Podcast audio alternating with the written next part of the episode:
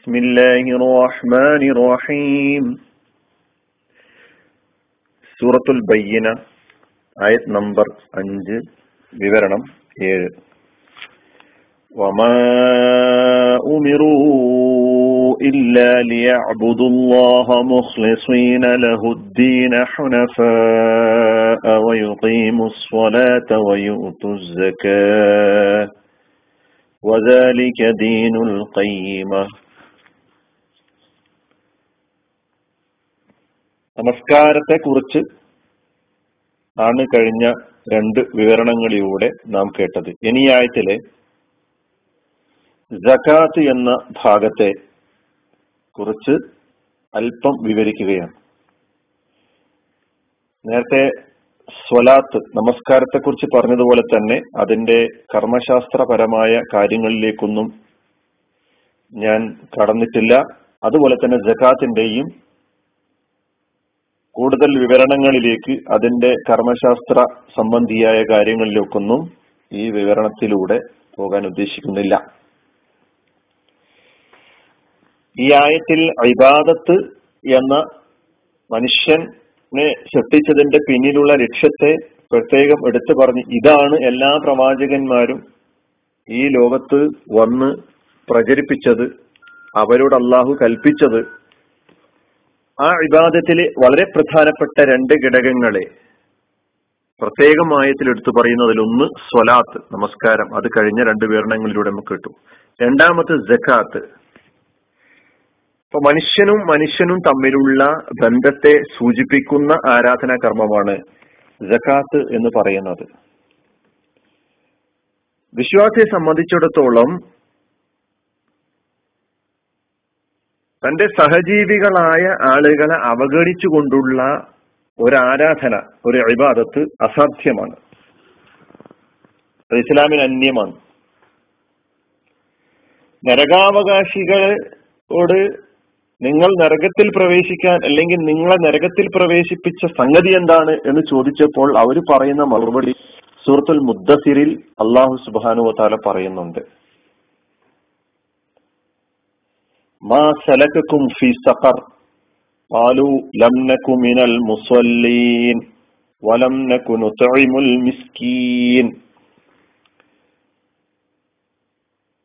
നരകാവകാശികളോട് ചോദിക്കപ്പെട്ടു മാ സലക്കും ഫി സഖർ നിങ്ങളെ ഈ സഖറിൽ അതായത് നരകത്തിൽ പ്രവേശിപ്പിച്ച സംഗതി എന്താണ് കാലു അപ്പോൾ അവരുടെ മറുപടി ലംനക്കു മിനൽ മുസല്ലീൻ ഞങ്ങൾ സ്വലാത്തിന്റെ ആളുകളായിരുന്നില്ല നമസ്കാരക്കാരായിരുന്നില്ല. വലം നക്കുനു തൊഴിമുൽ മിസ്കീൻ ഞങ്ങൾ മിസ്കീൻമാർക്ക് അന്നം കൊടുക്കുക എന്ന പരിപാടിയും നടത്തിയവരായിരുന്നില്ല. അപ്പൊ അവിടെയും നമുക്ക് കാണാൻ കഴിയുന്നത് അള്ളാഹുവിനോട് അടുക്കാൻ അതിലൂടെ സ്വർഗം നേടിയെടുക്കാൻ ആഗ്രഹിക്കുന്നവർ അള്ളാഹുവിനോട് അടുക്കുക എന്ന് പറയുന്നത് അള്ളാഹുവിന്റെ അടിയങ്ങളെ അവഗണിച്ചുകൊണ്ടല്ല അവയുടെ പ്രശ്ന അവരുടെ പ്രശ്നങ്ങളും പ്രയാസങ്ങളും ബുദ്ധിമുട്ടുകളും പരിഗണിച്ചും പരിഹരിച്ചും കൊണ്ട് കൂടുതൽ റബ്ബിലേക്ക് അടുക്കുന്ന ഒരു വ്യവസ്ഥയാണ് ഒരു സംവിധാനമാണ് ഒരു സംസ്കാരമാണ് ഇസ്ലാം ഈ ലോകത്ത് അവതരിപ്പിച്ചിട്ടുള്ളത്. നമസ്കാരത്തെ കുറിച്ച് ഖുർആാനിൽ എവിടെങ്ങളിലൊക്കെ പറയപ്പെട്ടിട്ടുണ്ടോ? ആ സ്ഥലങ്ങളിലെല്ലാം മിക്കയിടങ്ങളിലും തൊട്ടുടനെ ജക്കാത്തും പരാമർശിച്ചതായി കാണാൻ കഴിയുന്നുണ്ട്. ഖുറാൻ എടുത്ത് പരിശോധിച്ച് നോക്കിയാൽ കാണാൻ കഴിയും. ഇവിടെ തന്നെ വയുക്കൈമുസ്വലാത്ത വയൂത്തു ജക്കാത്ത വേറെ ഒരുപാട് ആയത്തുകളിൽ മുപ്പതോളം സ്ഥലങ്ങളിൽ ജക്കാത്ത് എന്ന പദം പരാമർശിച്ചിട്ടുള്ളത് അതിൽ ഇരുപത്തിയേഴ് സ്ഥലങ്ങളിൽ നമസ്കാരം എന്ന സ്വലാത്ത് എന്ന് പറയുന്ന സംഗതിക്ക് തൊട്ട് പിന്നാലെയാണ് എന്ന് കാണുമ്പോൾ തന്നെ നമുക്ക് ജക്കാത്തിന്റെ പ്രാധാന്യം മനസ്സിലാക്കാൻ കഴിയും. നേരത്തെ യൂത്ത് ജക്കാത്ത വിവരിച്ചപ്പോൾ അതിന്റെ അർത്ഥം പറഞ്ഞപ്പോൾ ആ ഭാഷയിൽ ജക്കാത്തിന്റെ അർത്ഥം എന്താണ് ഏതെല്ലാം അർത്ഥങ്ങളിൽ ഭാഷയിൽ അത് ഉപയോഗിക്കുന്നുണ്ട് എന്ന് നമ്മൾ പറഞ്ഞിട്ടുണ്ടായിരുന്നു. ഒന്ന് വളർച്ച എന്ന അർത്ഥത്തിലും രണ്ടാമത്തെ ശുദ്ധീകരണം എന്ന അർത്ഥത്തിലും അത്തഹാറത്തു വൻ നമാഉ ഇങ്ങനെ രണ്ടർത്ഥങ്ങൾ ഭാഷയിൽ ജക്കാത്തിനുണ്ട് ഈ രണ്ടർത്ഥങ്ങളും ഇസ്ലാം അവതരിപ്പിക്കുന്ന സാങ്കേതികാർത്ഥത്തിലുള്ള ജക്കാത്തിൽ പൂർണമായും ചേർന്ന് വരുന്നുണ്ട് അതിൽ ഉൾച്ചേർന്നിട്ടുണ്ട് എന്ന് മനസ്സിലാക്കാൻ കഴിയുന്നുണ്ട്. സാങ്കേതികമായി ജക്കാത്ത് എന്ന് പറഞ്ഞാൽ ഉടമസ്ഥതയിലുള്ള നിശ്ചിത പരിധിയെത്തിയ ധനത്തിൽ നിന്ന് ഉടമസ്ഥതയിലുള്ള നിശ്ചിത പരിധിയെത്തിയ ധനത്തിൽ നിന്ന് നിശ്ചിത വിഹിതം നിശ്ചയിക്കപ്പെട്ട വിഭാഗത്തിന് നൽകലാണ് ജക്കാത്ത് എന്ന് പറയുന്നത്. ഖുറാൻ ആർക്കാണ് ജക്കാത്ത് കൊടുക്കേണ്ടത്? ജക്കാത്തിന്റെ അഹിലുകാരായ എട്ട് വിഭാഗത്തെക്കുറിച്ച് ഖുറാൻ പറഞ്ഞിട്ടുണ്ട്. അതുപോലെ ആരാണ് ജക്കാത്ത് കൊടുക്കേണ്ടത്? ജക്കാത്ത് കൊടുക്കുന്ന ഒരു അവസ്ഥയിലേക്ക് എത്തുന്ന ഒരവസ്ഥ എന്താണ് എന്നീ കാര്യങ്ങളൊക്കെ വിശദമായി പഠിപ്പിക്കപ്പെട്ടിട്ടുണ്ട്. ചെറുതായി പറയുക മാത്രമാണ് ഞാനിവിടെ. അപ്പൊ ഉടമസ്ഥതയിലുള്ള നിശ്ചിത വിഹി പരിധിയെത്തിയ ധനത്തിൽ നിന്ന് നിശ്ചിത വിഹിതം നിശ്ചയിക്കപ്പെട്ട വിഭാഗത്തിന് നൽകുക. ഇതാണ് ജക്കാത്ത്. അപ്പൊ സക്കാത്ത് ഇബാദത്താണ്. സക്കാത്തിലൂടെ സംഭവിക്കുന്നത് എന്താ സാമൂഹിക വളർച്ചയാണ്. സമൂഹത്തിന്റെ സാമ്പത്തിക വളർച്ചയാണ് സാധ്യമാകുന്നത്. നേരത്തെ വളർച്ച എന്ന അർത്ഥവും ശുദ്ധീകരണം എന്ന അർത്ഥവും ഭാഷയിൽ ജക്കാത്തിനുണ്ടെന്ന് പറഞ്ഞല്ലോ. ഇത് രണ്ടും ഇവിടെ സംഭവിക്കുന്നുണ്ട്. കാരണം ജക്കാത്ത് അടിസ്ഥാനപരമായി പാവങ്ങളുടെ അവകാശമാണ് സമ്പന്നരുടെ ഔദാര്യമല്ല. സമ്പന്നർ തങ്ങളുടെ സമ്പത്തിൽ നിന്ന് ഈ പാവപ്പെട്ടവരുടെ അവകാശം കൊടുത്ത് വീട്ടുമ്പോൾ മാത്രമാണ് സമ്പന്നരുടെ സമ്പത്ത് സംശുദ്ധമാവുന്നുള്ളൂ. ശുദ്ധീകരണം അവിടെയാ. സമ്പത്തിന്റെ ശുദ്ധീകരണം സാധ്യമാകുന്നത് തങ്ങളുടെ സമ്പത്തിൽ പാവപ്പെട്ടവർക്കുള്ള അവകാശം നൽകപ്പെടുമ്പോൾ മാത്രമാണ് സമ്പത്ത് ശുദ്ധീകരിക്കപ്പെടുന്നുള്ളൂ. ഖുറാൻ പറഞ്ഞു ഖുദ്മിൻ അംവാലിഹിം സ്വതക്കത്തൻ തുതഹിറുഹും തുസക്കീഹിം ബിഹ. അവരെ ശുദ്ധീകരിക്കുന്ന അവരെ സംസ്കരിച്ചെടുക്കാൻ കഴിയുന്ന സ്വഭാവത്തിലുള്ള അതായത് അവരെ ശുദ്ധീകരിക്കുകയും അവരെ സംസ്കരിച്ചെടുക്കുകയും ചെയ്യുന്ന ജക്കാത്ത് സ്വതക്കത്ത് എന്ന പദം ഇവിടെ ഉപയോഗിച്ചിട്ടുള്ളത് ജക്കാത്ത് എന്ന അർത്ഥത്തിലാണ്. ആ ജക്കാത്ത് അവരുടെ സമ്പത്തിൽ നിന്ന് നിങ്ങൾ വസൂൽ ചെയ്യുക.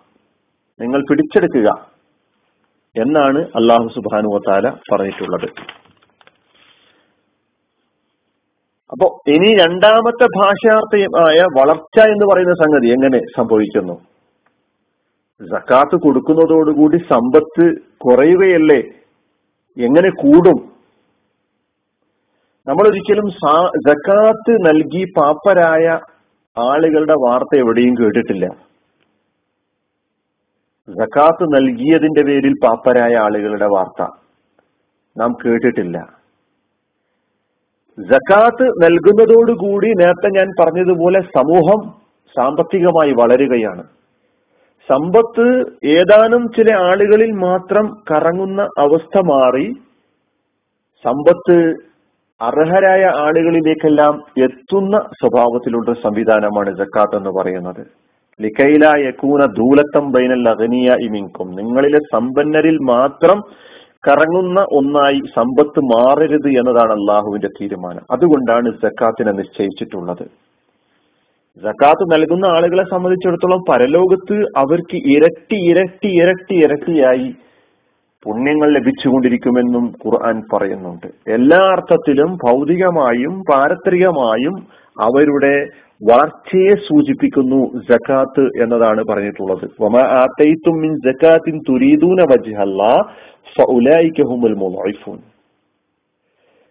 നിങ്ങൾ അള്ളാഹുവിന്റെ സംതൃപ്തി ഉദ്ദേശിച്ചുകൊണ്ട് അള്ളാഹിന്റെ വജു ഉദ്ദേശിച്ചുകൊണ്ട് കൊടുക്കുന്ന ജക്കാത്ത് അങ്ങനെ കൊടുക്കുന്നത് യഥാർത്ഥത്തിൽ ഫൗലായിക്ക് അങ്ങനെയുള്ള ആളുകൾ അവരാണ്.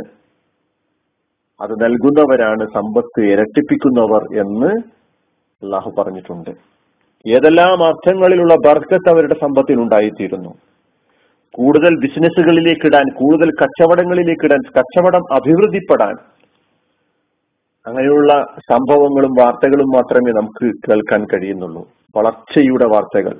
സമ്പത്ത് എല്ലാ അർത്ഥത്തിലുമുള്ള വളർച്ച സമൂഹത്തിൽ ഉണ്ടാക്കി തീർക്കുന്നു.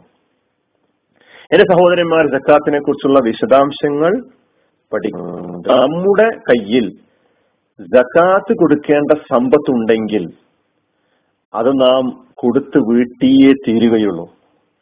അത് കൊടുക്കാതിരിക്കാൻ വേണ്ടി ആളുകളുടെ അടുക്കലേക്ക് ഫത്തുവ ചോദിച്ചു പോകുന്നതിന് പകരം എന്റെ മനസാക്ഷിയോട് ഞാൻ ചോദിക്കുക എന്റെ കയ്യിലുള്ള ഈ സമ്പത്തിന് സക്കാത്ത് കൊടുക്കാൻ ഞാൻ ബാധ്യതപ്പെട്ടവനാണ് എന്ന് എന്റെ മനസ്സെന്നോട് സംസാരിക്കുന്നുവെങ്കിൽ തീർച്ചയായിട്ടും നൽകാനുള്ള സന്മനസ് നാം കാണിക്കുക. അത് നമ്മുടെ ഔദാര്യമല്ല എന്ന് മനസ്സിലാക്കുകയും ചെയ്യുക. പാവപ്പെട്ടവരുടെ അവകാശമാണെന്ന് തിരിച്ചറിയുകയും ചെയ്യുക. വദാലിക്ക ദീനുൽ കയ്യമ അതത്രേ ഏറ്റവും ശരിയായ ചൊവ്വായ ദീൻ എന്ന് പറഞ്ഞുകൊണ്ടാണ് ആയത്ത് അവസാനിക്കുന്നത്. ഖുർആൻ മുന്നോട്ട് വെക്കുന്ന വിശുദ്ധ പ്രവാചകന്മാർ പ്രബോധനം ചെയ്ത ദീന്. സത്താവിനോടും സൃഷ്ടികളോടുമുള്ള കടമകളെ കുറിച്ച് പ്രതിപാദിക്കുന്ന ദീനാണ്. ആ ദീനാണ് ശരിയായ ദീൻ. ആ ദീനിന്റെ വക്താക്കളായി മാറുക. സൃഷ്ടാവിനോടുള്ള കടമയും സൃഷ്ടികളോടുള്ള കടമയും നിർവഹിക്കുന്ന ഒരു ദീനിന്റെ സങ്കല്പം ഖുർആൻ നമ്മുടെ മുമ്പിൽ അവതരിപ്പിക്കുമ്പോൾ അതിന്റെ പ്രയോക്താക്കളും അത് പ്രാവർത്തികമാക്കാൻ വേണ്ടി രംഗത്തിറങ്ങുന്ന വിഭാഗമായി തീരാനും നമുക്ക് സാധിക്കേണ്ടതുണ്ട്. അള്ളാഹു നമ്മെ അനുഗ്രഹിക്കുമാറാകട്ടെ. അനിൽഹമുല്ലാഹി ആലമീൻ. ഇസ്ലാം വലൈക്കും